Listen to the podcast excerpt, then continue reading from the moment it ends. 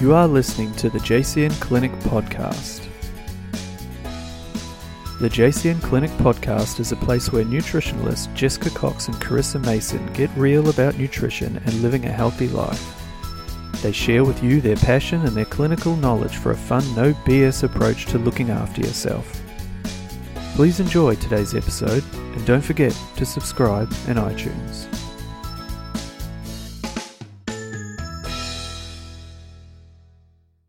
Hello and welcome once again to the JCN Clinic podcast show. I'm Jessica. I'm Carissa. And today we are together virtually as always. and Carissa and I are talking about a, a, bit of a sensitive subject in some ways, which we like to dive into occasionally. But um, we have named it fertility, the other side of it.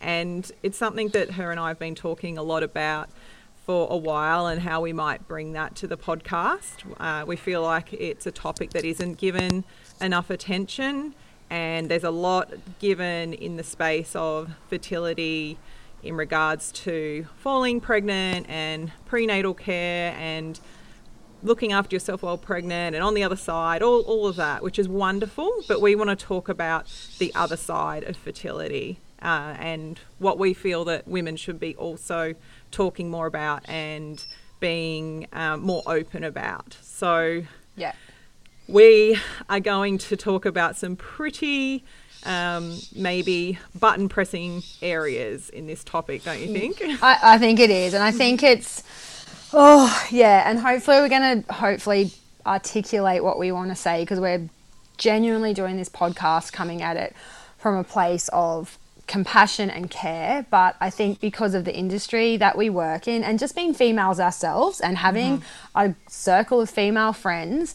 I think there's this whole this whole area of fertility where women, you know, struggle to fall pregnant or don't fall pregnant or have miscarriages or have to go down the IVF road or choose not to have babies and it's never spoken about. Well, it is spoken about, but it's spoken about in this real hush hush kind of way and, you know, behind closed doors and I think I think I've just had such a run of it in the last, oh, probably like six to 12 months of my life with friends and family and clients where it's just, there's no perfect stories. Like there are some, but I think mm. the more side of it, or the bigger side of it that I see is the struggle, and the struggle is real for a lot of women and for so many different factors, but it's not what's spoken about. It's not what's really again portrayed on social media. It's not what's even spoken about in close friend circles sometimes or family circles. And I just think it needs to be fucking spoken about.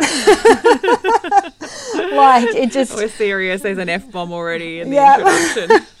I just think yeah, I just talk I see just so so many of my clients and friends and I've got my own, you know, journey, you've got your own sort of journey to we've all just got every female has a story in terms of babies and fertility and choices and all those kinds of things. And i just think it's yeah it's time it's time we just and open that up. Exactly. And i think also why we're choosing to talk about it on the podcast. People might be thinking, yeah, nutritionist, why are you talking about this?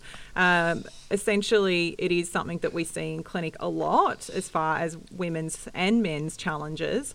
And it is, you know, it's really wrapped up in why um, women or men might be going through health issues in all sorts of ways, whether it's directly to do with fertility or if it's even right back to gut issues that we deal so chronically with and the stress that's involved in this area. So it is mm. really pertinent um, to, I would say, um, the industry as far as nutrition. Um, outside the realms of just something like nutritional care for preconception care, etc. So, well, absolutely, and I think too, like the more I've dived into the hormone space over the last couple of years, like I didn't dive into the hormone space because I was fascinated with fertility. I dived, do- dove into the hormone space because I love the biochemistry of hormones. I love like how synergistic hormones can be and how they cannot be and how that you know impacts your health on so many varying levels um, i love obviously the detox of estrogen i love how that the gut plays into that but as a byproduct of falling in love with that space i've had to take fertility with that yeah. Um, and that's not something i ever you know like for me as well like i've always made jokes that you know other other practitioners can deal with the fertility side of it and the, and the actual pregnancy side and having the babies. I'll just help women get pregnant and then deal deal with the postpartum space. So true. But as a byproduct of that, I have I have seen that it's not always this beautiful, um, mo- like you know, beautiful, easy flowing space where you get the body ready for pregnancy. Couples spend a couple of months trying to fall pregnant. Pregnancy happens pregnancy ends, they have the baby, and then they move into the postpartum space, which obviously prevents its own mm-hmm. challenges. Like as a byproduct of really getting into the hormone space, what I've seen is, you know, for a lot of women, quite the opposite. And I think that's why, I, like, we're really wanting to talk about this as well. So for sure. Well, let's start with talking about fertility in general, in general, um, and what that essentially means, and then some of the common issues around falling pregnant. And uh, also, I think in the realms of this, as far as realistic timeframes, which I think realistic timeframes almost relates back to fertility in general, um, in in some regards, because when we're talking about fertility, we're generally talking about a window of time um, yep. as far as when a w- woman first starts menstruating right through till really once you start getting into that sort of mid 30s range where depending on women um, and everyone's different fluctuations of hormones and what's happening with their egg quality and egg production. Um, egg reserve. When, exactly, egg reserve, which obviously is something we'll talk about as far as maybe testing in, in that area. Um, there's different sort of challenges that are starting to come in once we get to that age, where over the years we're seeing a decline, obviously, in our egg reserve. So there is, of course, which most women, of course, know, this optimal time for conception. Now, I think you know that alone creates a whole lot of stress in this area because yeah. we live in a world where we're not um, getting married as early where as women in particular too we've got a lot more focus on our career um, we've got a lot more um, goals and ambitions outside of perhaps just having a family, um, whether that's someone's prerogative to just do the family thing, totally up to them. But a lot of women are juggling a lot of different balls. So there's I, more. I, also, I was also going to say, I think too, gone are the days where women, like just due to pure financial pressure, like career driven or not, gone are the days where a family can really solidly rely on one income. True. Yeah. That's the other side of it too. Like so sometimes it's women choose to ha- choose to want to have a career and also have children, but sometimes they have to work or they have to go back mm-hmm. to work regardless of their fertility journey just solely due to the fact that one income can't support a family these days. For sure. And I think because of all of those things women are generally getting to the point of thinking about children at an an an age that is older than perhaps the women before us, which automatically yeah. puts us into a time frame where our egg quality or eggs reserve may not be as optimal as it would have been in our say mid 20s. Exactly. So I think, you know, when I think about fertility in a sort of nutshell, that's sort of my first thought. But mm. also, I, I, definitely think about that as far as like realistic time frames. Mm. Um, but I think it's also important that which we'll get to as the as far as things like IVF and the struggles. Like once you hit into that mid thirties, or for some women even early 30s or depending on what challenges that they have it's not like the doors close it's just things are more challenging um, which is a big part of what we want to talk about today too. Yeah. But yeah what what about from your side as far as when you think about fertility and mm. any anything else you wanted to add to that? Well i also just think too like the time frame around what is what is expected of a woman when she starts trying to fall pregnant versus what is True. actually real sometimes. Mm. Like, I think there's this expectation that society has placed on women that when you're either in your fertile years, in inverted commas, which, you know, realistically most GPs will tell you is your mid 20s, um, that once you start trying to fall pregnant, you should really. It's so different depending on everyone, every woman's an experience, and whether she spoke with a gynecologist or a doctor or, you know, any an endocrinologist, depending on what her sort of journey is in terms of the getting ready for baby space. But there's there seems to be this pressure that if it hasn't happened in three to four months, that something's wrong. Um, and that's a big one. But then you speak to other GPs, and I've had clients who actually do have things that actually have been, you know, biochemically, you know, causing issues. I'm not going to say wrong, but biochemically causing fertility issues where they've been dismissed and said, unless you have been trying for 12 months and haven't fallen pregnant, we're not even going to do any investigation. So I think the window is so broad but also so misunderstood in terms mm-hmm. of that and that just also puts a lot of pressure on women and couples trying to have babies no matter what their age in terms of trying to fall pregnant because i just it's not black and white. Like it's not like if you haven't fallen pregnant for three months something's wrong or if you haven't fallen pregnant for six months something's wrong. Like it's just i just think there's in that even that realistic time frame for falling pregnant for two healthy and let's just say biologically optimally functionally functioning people. So let's take like endometriosis pcos high you know estrogen driven stuff. Let's just say if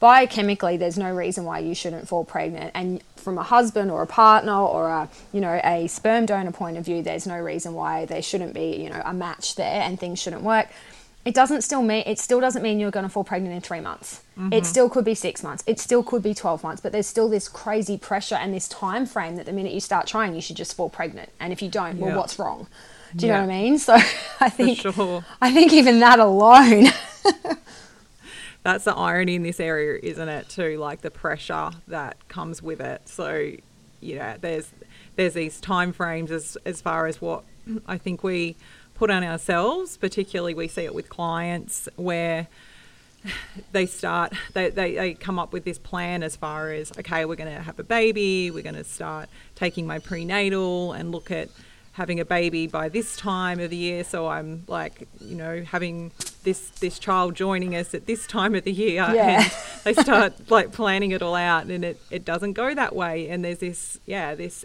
expectation that you're going to start trying and you're going to be pregnant it's just going to happen and it really doesn't happen that way. I think it's more common than not that it is in some way more challenging than women believe it's going to be. And Yeah, you know, I say women, I should say couples, because it's definitely a pressure on both sides where I think the the male also can be like, okay, we're a couple of months in, why isn't this happening? What's wrong? Yeah. What, what's wrong with you? What's wrong with me? And Yeah. I think that from a pressure point of view, I know I've seen that with um, clients and even with family where the, the there isn't a pregnancy happening, there isn't a conception happening, and it creates so much stress and anxiety on both parties. And Yep. and in sometimes a, a kind of questioning or a, a, a blame that can happen where Or a the- the guilt ma- uh, from- definitely a guilt, huge amount of guilt, and I, I would say particularly.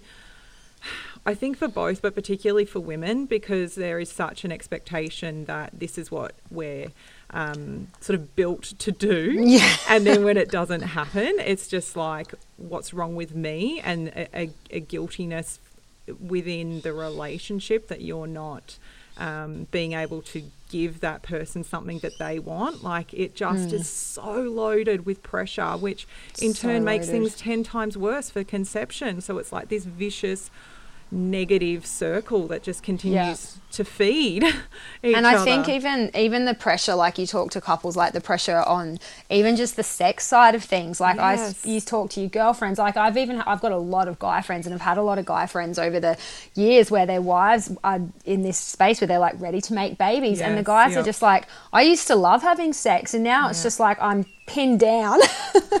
you know, which you know, but like it's just an open conversation that you have with boys and you have with girls, and the girls are the same. They're like, "Yep, I've got four days, and I'm chaining him to the bed," you know, and it's just like, and if it happens in the first two months, and that's all something that's fun and lighthearted and can be laughed about, but when it's not happening, and then all of a sudden sex becomes instead of something fun and something loving and something you mm-hmm. know that is meant to be enjoyed or you know for purposes just of actual pleasure or to make babies it all of a sudden the stress takes that away and then that you know that's an extra pressure too on both parties you know like Yeah, i've even had i've even had boys say like i don't want to have sex this month and you know like there's such a stigma around men are the ones that always want sex but they feel the stress and the pressure as well so Yeah, yeah, and then the, how damaging that can be overall to the, the relationship. Yeah. I, I can even think of a client in the last sort of couple of months who was questioning her libido, but the more we talked about it, she realized that for so long, sex for her had been about conception Yep. and that it, it had been tied up with stress and pressure. And it was it was like, wow, I actually need to reestablish that sex is something just to be enjoyed with my partner. Like it's Yeah. a lo- it's lost any meaning for being something of enjoyment because it's just been a chore for so long. Yeah, exactly, exactly. And I think that's that's a very real conversation for a lot of couples. You know, so that alone, like I have lost time, like count of the amount of times I've had that conversation with clients, with friends, with family. So I don't think I don't think anyone listening to this is gonna think, oh, that's never happened to me or someone I know, because that is quite often the reality of trying to make babies. Exactly. So let's start moving towards what happens if you don't fall pregnant because we're talking to the fact of the difficulties at this point, and obviously that could end up um, a struggle in its own, but then you do fall, and that's wonderful. But what happens if you don't actually fall pregnant? Um, or maybe you do fall pregnant and it doesn't follow through, so there's miscarriages involved, which again are so common and so not given enough space as far Absolutely. as talking about this because it happens so commonly. And if women spoke to each other more about it, I think they would find that. I, I'm not sure of the statistic off the top of my head, but I'm sure someone in your close circle, if not one or two or three women, Yeah, would have dealt with some form of miscarriage, whether it's in the early stages, mid stages, or maybe latter stages, but particularly the early stages where a lot of it happens. And there is a bit of a brush off in that it wasn't, uh, inverted commas, a real pregnancy. Like it wasn't. yeah, that's It such was- shit. It is horrible. and then I again to feed back into this whole pressure and guilt scenario where if it's happened in these earlier stages, women feel guilty for feeling um, the the emotions and the sadness around it. So essentially, when we start to look at this space of not falling um, in general or miscarriages, it obviously just brings with it a whole load of extra emotions and stress. And look, I guess the the way I think about this too is that it can go down either pathway because it might be someone um, or a couple who are trying to get pregnant and they're having multiple miscarriages and then they do fall. Yeah. Or um, couples who are trying to get pregnant over years and years and years and it's not happening and then they do fall.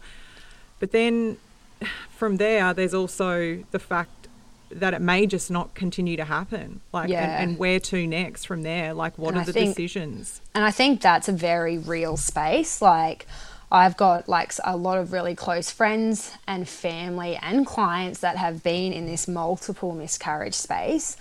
Some of them have eventually fallen pregnant, and that is absolutely beautiful. But then there is also a very big handful of women that, yeah, either have tried and tried and tried and never actually fallen pregnant, and then we get into this next space, which we'll talk about, or just had miscarriage after miscarriage after miscarriage after miscarriage. And then it's like, okay, well, what do we do now? And some of them have been like early stage miscarriages, like around the six week mark. Some of them have been a lot further on. And I think, I think the, the horrible thing is, is like what you said, it's just, it's treated so clinically. And I think that's what pisses Yeah. me off in that space a bit. And I think like, it's just treated well don't worry about it one i think the and I, I don't even like using the word statistic because i feel like it needs to even be a lot more real than a statistic you know like the statistic is one in five women will have a miscarriage. So just keep trying. And it's like well that doesn't make it any easier on the girl that's just had the miscarriage or the couple mm. that's just got their hopes up every time you see that pregnancy line. It doesn't make it any easier in terms of you know like depending on how the miscarriage plays out like the event of that itself is very traumatic. I've been through one. And i think then the leveling out of the emotions that happen after that like it takes months. It's not just something like the minute you've had that big bleed or you've had the or whatever it is that that feeling all goes away and you just keep on trying. Like you are on a roller coaster of an emotional crazy storm. Couple that with stress of then just trying again to have another baby if that's you know the journey and the path that you're on. It's just it's just not given enough recognition i feel like in any field really in terms of how big of a space this really is and how like common it is yeah for sure and i think also the sense like on top of what you just said as far as the emotion that a woman will be going through and her her partner. The other thing I think that is massive that gets tied up in all of this is a, is that feeling of failure or yeah, I guess failure is the word.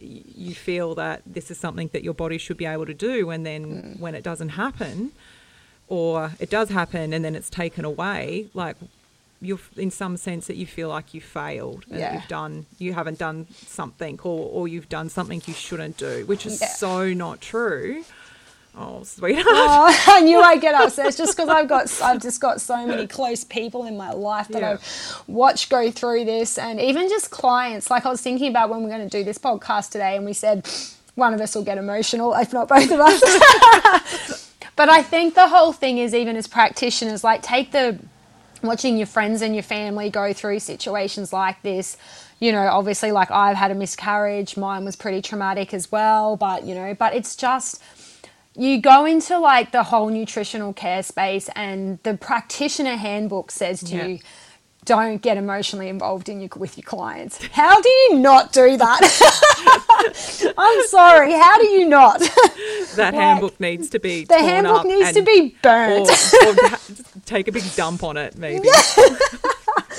but it's exactly right. Like it's there's, there's just this whole other space that's just so locked up, and women just keep it to themselves, and they they either talk to us about it, or you know your friend circles might Mm. I know even in my really like my good friend circles, the stories that I know that have happened to friends and even like a close family and stuff like that in this whole space, like and everyone just gets on with their daily life and doesn't talk about it and it's like you're not allowed to grieve about it openly or publicly you're not allowed to like i don't know like i don't i'm just i don't understand why it's just been so hush hushed for so long and it's just mm ev- you know, there's so many women going through this on so many levels, and it's just not spoken about enough. Like, mm. anyway. Yeah, yeah exactly. so that that sort of brings us to the next part in what often can be the journey around this is where women and couples have to keep preferencing that it's not just women, but I think for I think, Chris and I, it's, it's, a lot about what yeah. we feel as women. But we understand that whether it's a couple as a male female or female female, female. like whatever the situation, or, or just female. Like I've actually got on a, their own. True. I've just I've got a really good girlfriend um, who she really just didn't have a she just didn't have a partner, and she went down like she got to the stage where she wanted to have babies um, and she went down the IVF road, which is obviously what we're going to talk about mm. now. But she was doing it on her own and had m- multiple miscarriage. I think like eleven or something oh like that. Like you know, like and just that alone is epic. Do you yeah. know what I mean? To watch yeah. and know someone who has been through that space, like you know, with beautiful family and friends around her, of course, but just what she would have gone through over so many years of trying and so many years of IVF, you know, and when I'm not saying IVF doesn't work, IVF has some absolutely beautiful yeah. stories. I'm just giving one person's scenario of multiple miscarriages in the space on their own. Oh, mm-hmm. crazy. And look, this, yeah, IVF is what we want to talk about next. Like, it has multiple outcomes, and as clinicians in this space that we work in, we've had many, many clients working through IVF alongside people close to us. And I think the thing with going down this pathway is that it has to be respected as someone's decision to do or absolutely. not do. And then my concern always with this space is that there is an expectation again that it's it's going to happen. Like I think people go into it knowing that it's not black and white, but as Carissa just said, that majority of the time there is a lot that's being put into this as far as um, obviously financials Yeah. but also the fact that it is often a commitment of a lot of time months Yeah. years and majority of the situations i've worked alongside in clinic or have had close to me personally have taken so many times and Same. they have been the ultimate sacrifice as far Agreed. as everything in these people's lives they have not been well traveling you can't do anymore anyway but at the time like traveling doing anything Yep. majorly as far as other financial commitments everything is funneled into IVF the the the pressure on the couple the the commitment levels that are what are taken to commit to everything involved along the way like it is a massive massive investment of time finances and emotions. I just choked on my own spit bubble. That wasn't actually getting upset about anything yet. it's just such a commitment. And look, some people do it and it works for them, whether it's um, a year or five, seven years down the track. And that's wonderful. But I just think, again, that it's not a space that is talked about enough as far as the trauma that can come along Yeah. the way. like like I almost think it's it it borderlines with post traumatic stress. Do you know what I mean? Like in terms of the severity of the emotional trauma it puts on the couple, the female herself, that whether she's going it alone, whether she's got a partner of you know any you know female to female ma- like obviously you know males are looking male to males looking for adoption or surrogacy that's a whole other thing um but you know or female and male clearly but like it's just it's if it if it happens smoothly, it's the same with no, like having a baby in a more natural setting. If it ha- if IVF runs smoothly, it's a beautiful process.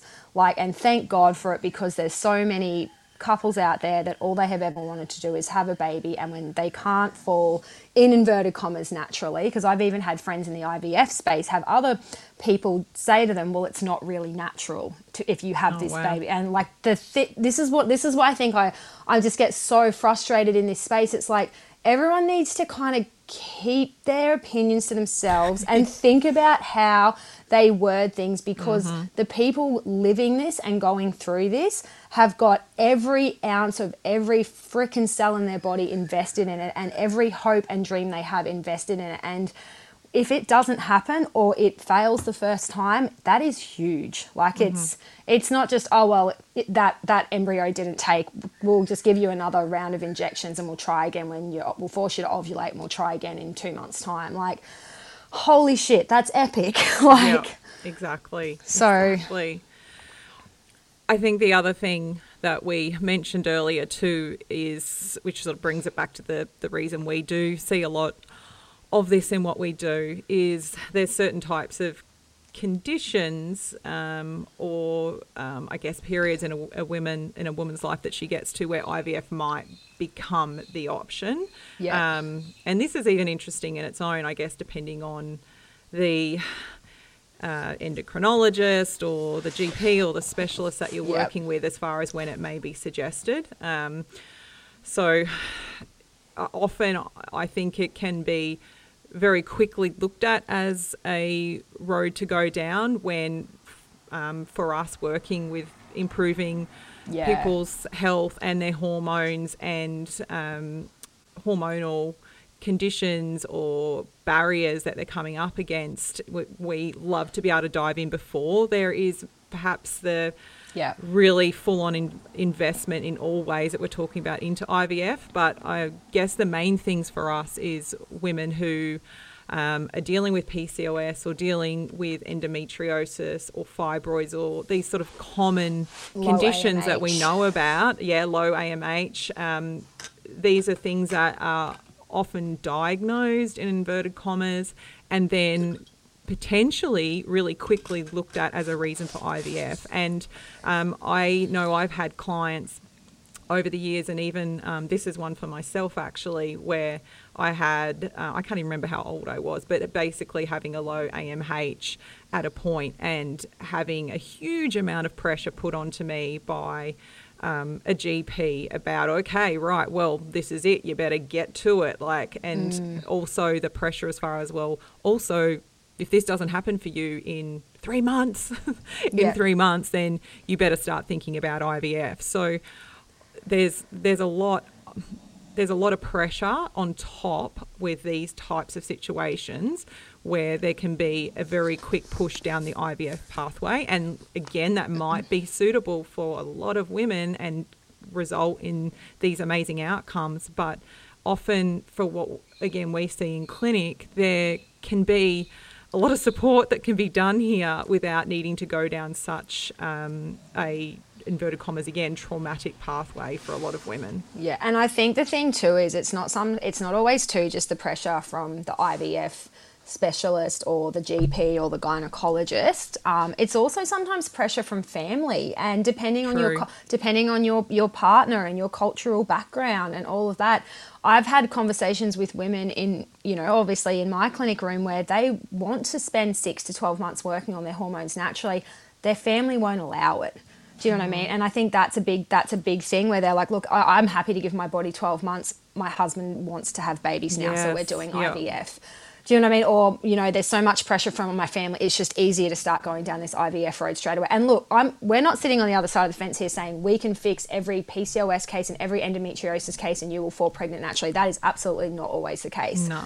Like I've had clients where we have worked on their PCOS and we've got their skin clear and we've got their, you know, their, you know, there's no like cysts left on their ovaries or we've worked out there's endometriosis and they've had the surgery and everything biologically looks fine and they still don't fall pregnant. So, Yeah.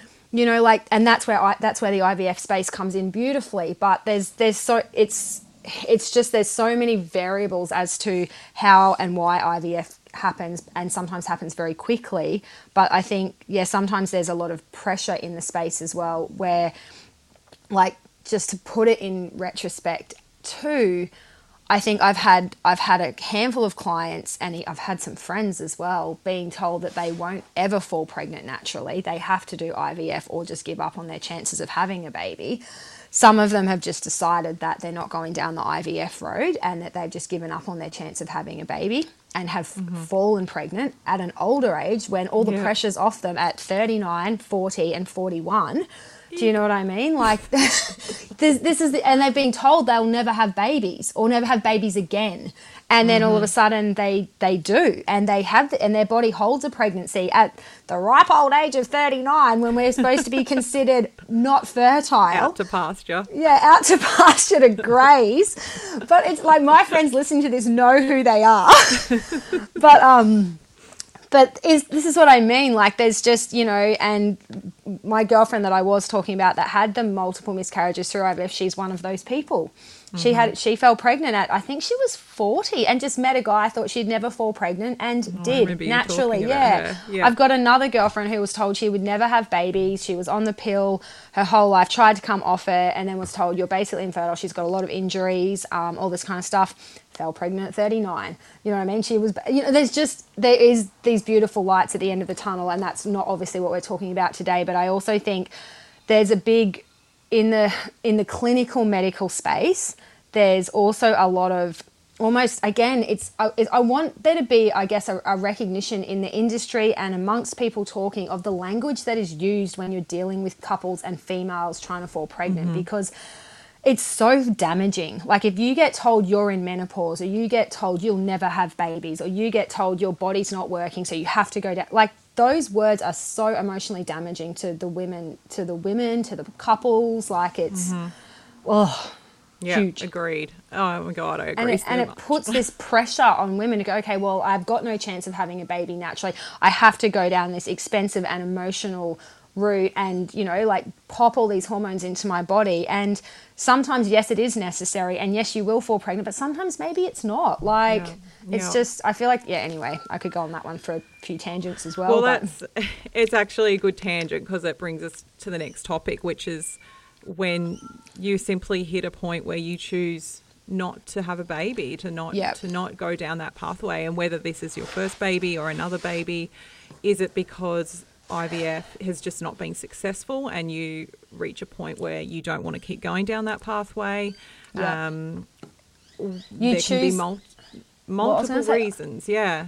like so I've had conversations with like clients where you know and they're obviously more like like between yours and my age, not in the younger 30s bracket where we've still got a lot of girls that with going through IVF and trying, but like they're more like, you know, like, yeah, my age um, into their early 40s, and they're just like, you know what, we did it all. And we just yeah. decided that we couldn't do it anymore. And we, if we're going to have any chance at a future together, we have mm. to just pull away from this space no matter and no matter how much it killed us and holy crap like i can only imagine what these couples have gone through to make decisions like that to go through fail you know many like pregnancies that didn't eventuate ivf pregnancies that didn't eventuate and then also come out the other side i'm sure a lot of couples don't survive it and then some yeah. couples do and but the you know like what they have to work through to come out the other side and choose each other over yeah. this want to have a baby is a whole other space again exactly um, and I don't, again, I in this space, I don't think that's given enough recognition because no.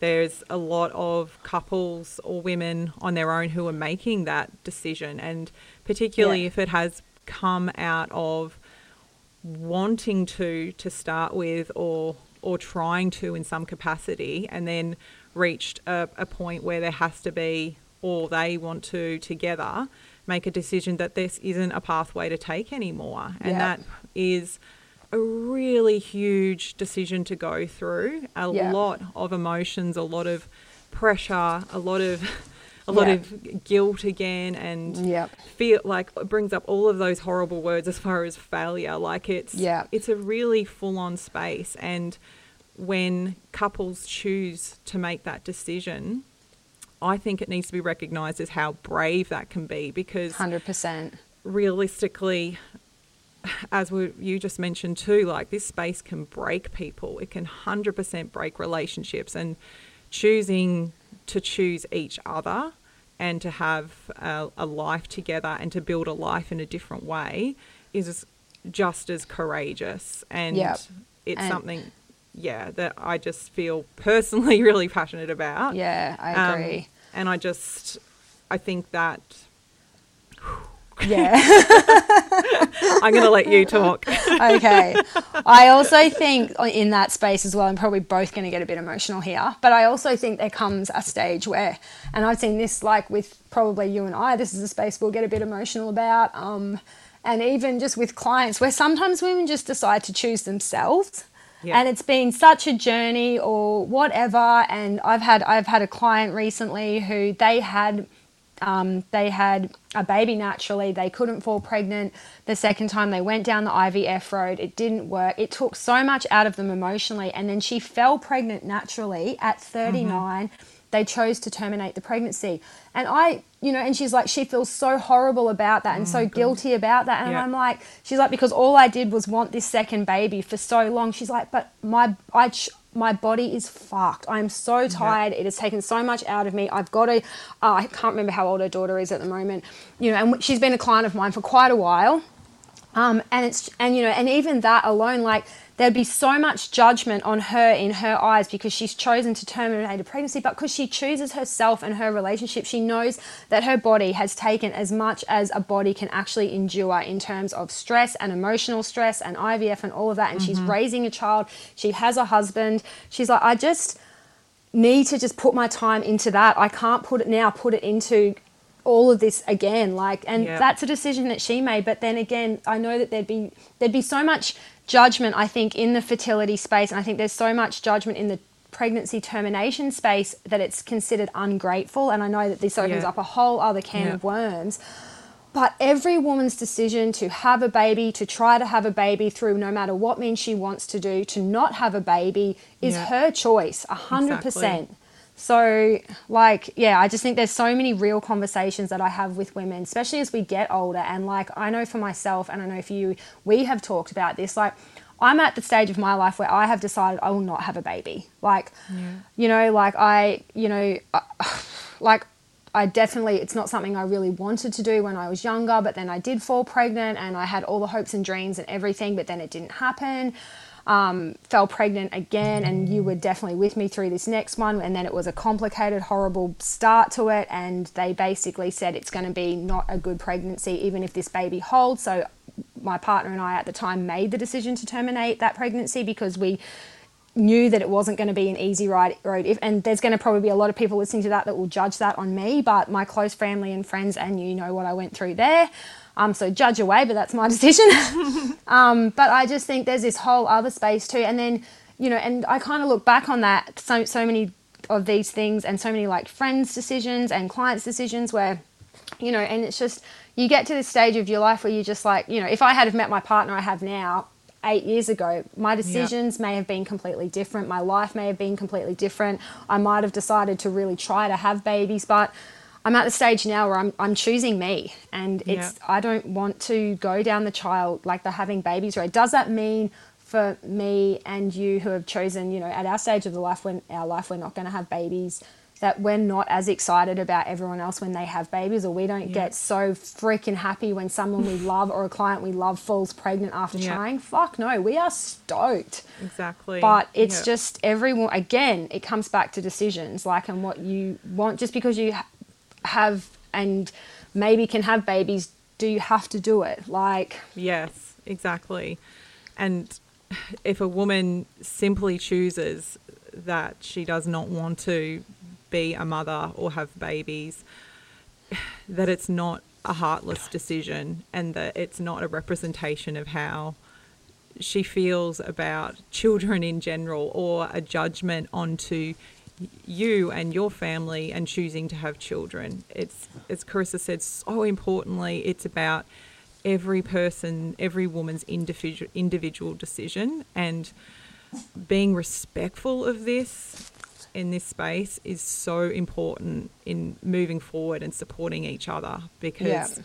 There's there is such a there is such a divide between these two camps in some ways yeah. and a lot of space and attention which is wonderful that is given to women around fertility and and new babies and so forth but this is a space that really needs more attention and women need more respect and to be heard more and to be encouraged to make decisions for themselves more or within their own family unit without feeling judged. Yeah. 100%. And I also really want to bring to light to the wording and just if, if anyone takes anything away from this podcast, think about uh, how you approach a woman who might be trying to have a baby and think about what you say to them. Mm-hmm. Don't put the pressure on. I think this is one of the biggest things, and I have this conversation with a lot of my clients and obviously family and friends is that I don't think people go out of their way to say things that are going to upset other women. But I of there's not, no. but I do think that there's just a lot of expectation that oh, once a woman gets married or once she's a certain age that she'll be trying for babies, and then the comment is made, especially like women work in all women environments and all the things, but then the comment is made oh, so how long till you have a baby or are you guys trying for a baby? Just yeah. be really careful about what you say because you don't know what is going on for those people behind the scenes. Like, you know, like they might have been trying for 18 months and they're, you know, in the middle of deciding whether or not they're going to go through IVF or they've just done an unsuccessful round of IVF and you're just asking them why they haven't had a baby yet. Mm-hmm. Just think about what you say.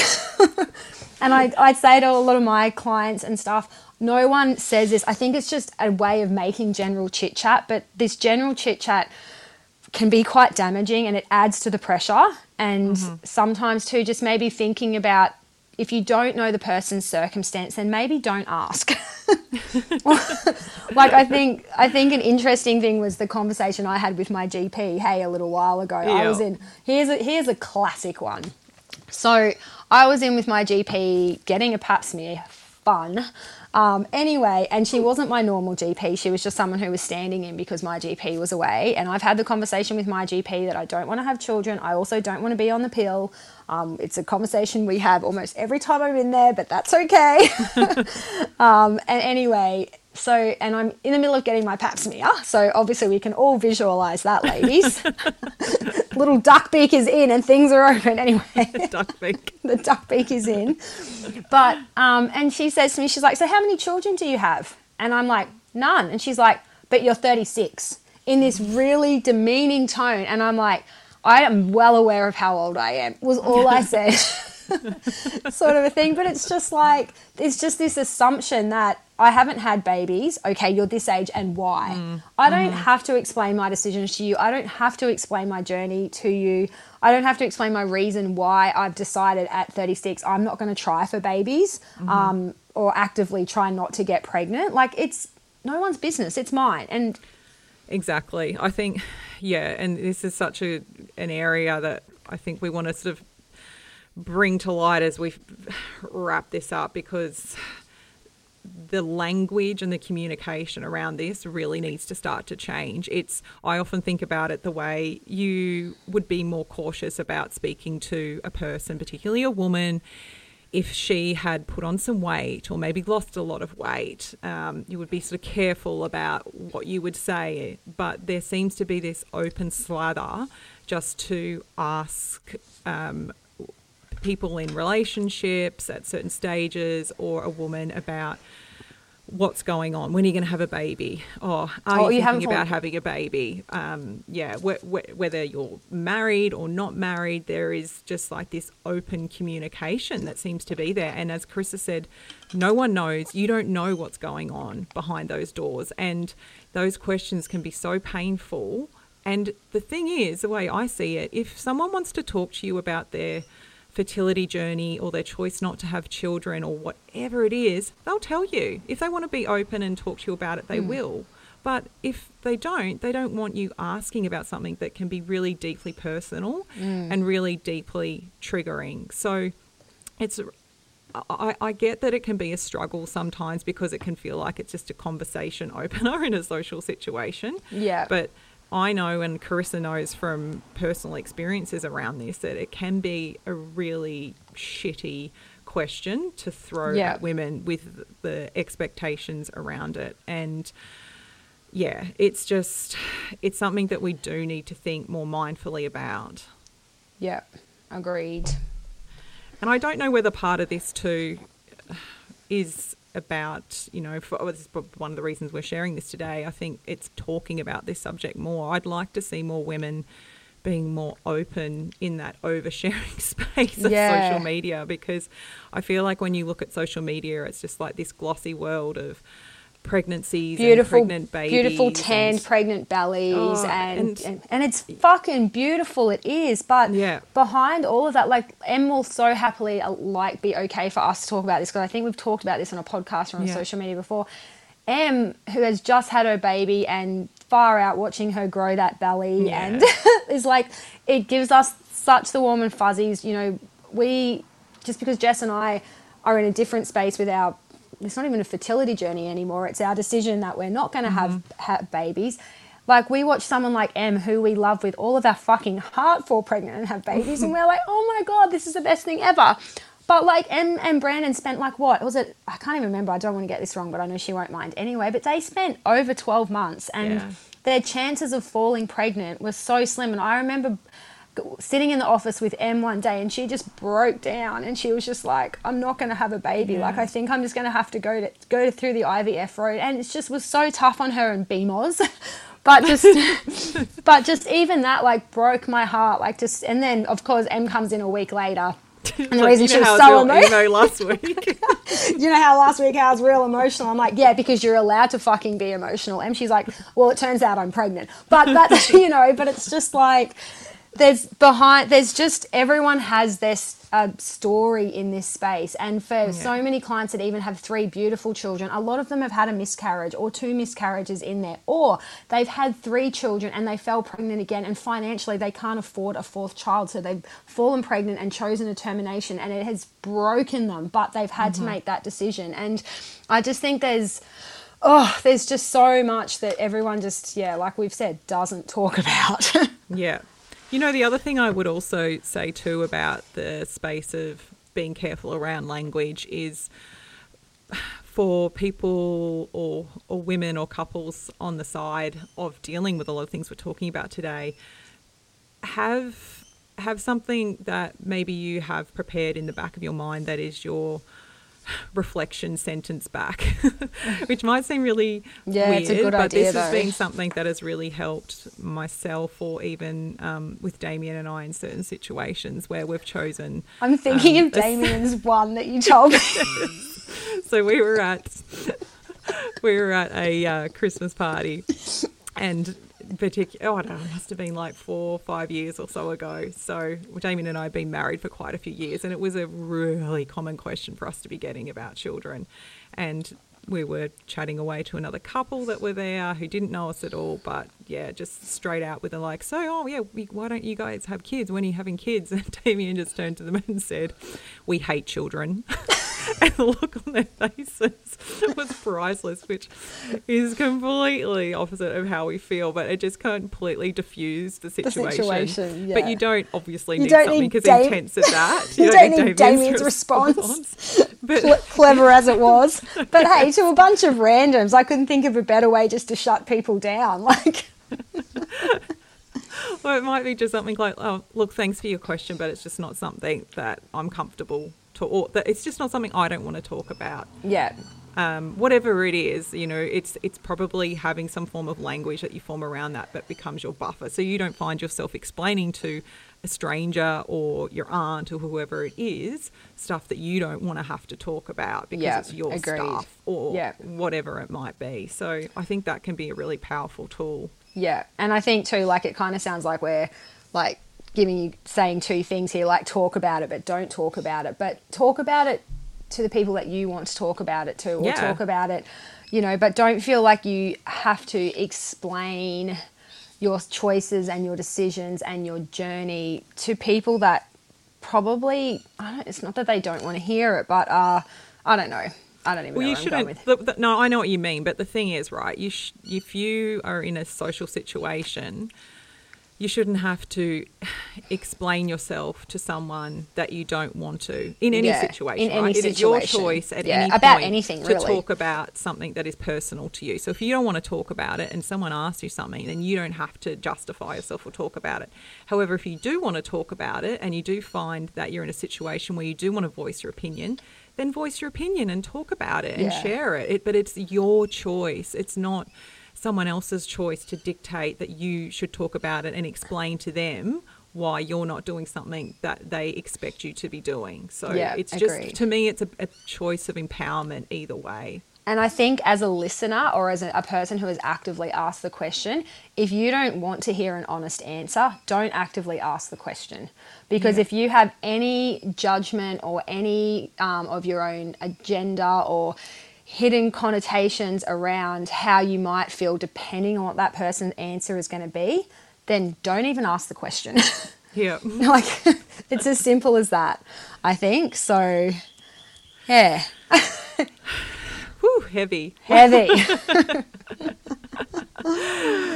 hey, just something that just came to mind when you were talking about Em is that the uh, she obviously she shared some beautiful pictures on social media, but after um, after the little Elkie was born, there was some photos that were sent round, and there was one in there. It's a, if you go back and look at the photos, it was I think you'll know which one I mean. It was like the last one of Em with Elkie sitting on her chest, and the I cannot I can't look at that photo without crying. It's the most beautiful. Oh, photo, there's one that, that I was emotion. the same. Yeah, I think there was one that I was the same. I just kept I just kept looking at it and like tearing up. I was just like, oh my god. I was just yeah. like, it's just so that emotion of like that look on her face. I was like, yeah. oh my god. Yeah. But look, we will wrap this up. Um, essentially, we really just wanted to open the communication with this topic today, and it might have uh, rubbed a few little war wounds. We're more than happy to talk about it on our, our socials. Um, it's just something we wanted to speak openly about. Yeah. And again, the reason we're doing it is because, from a clinical point of view, it is something that we see consistently so tied up in women's health journeys in so many different ways. And yep. for that reason, shining a light on it is is, important. But it's more than that, you know, it's it's it's sharing it in a wider realm as yeah. women. As women, yeah, like just like it's got to be taken. I think the biggest thing is taking it out of this clinical context of just making women go through the motions and just expecting that it's all emotionally okay and everything will be fine. Like it's I think we've just got to step away from that whole, yeah, I keep using the word clinical. Well, that's the only word I can think of to describe it when you take the emotional attachment away from the process. And Yeah. it's not that you can't have a fertility journey or a fertility story or anything like that without there being a massive emotional involvement and investment. And that is the part that needs to be spoken about, I think. It needs. Exactly. So, yeah. Well, Cool. thank you, everyone, for Thanks, ev- listening today. Thanks for listening. Um, it's been a bit of a heavier chat, but um, I'm, One we, yeah, one we've wanted to do for a while. and We hope while. that you've enjoyed it and gotten a lot out of it. It is something we would dearly love you to share if we have resonated um, with you today. And you, you know, again, we're trying to reach more women with this topic um, and people within couples that are, are going through this or people that just need to be talking about this more, which is everyone. So please share it. It would be Yeah. really, really special for all us Yeah. if you could share this one in particular. And I Um, think it would, I was going to say, I think it'd be really special for a lot of women who probably maybe don't talk about it and don't have a good circle of female friends or whatever, and maybe are going through this process and maybe feeling that they should just have to keep all this shit bottled up inside them because it is just part of the process. And maybe they just need to hear that they can talk to someone about it and they're not the only woman or couple that have gone through this process. Yeah, hundred percent. Well, thank you so Thanks, much guys. for joining us. Big one. Happy Friday. And we will be in your ears again soon. You can subscribe to the podcast, of course, uh, in iTunes, and uh, you will find us on SoundCloud and also in Spotify. So leave us a rating. We'd love to hear from you. But otherwise, love you heaps, and we'll chat Love to you again soon. Talk to you soon, guys. Bye. Bye.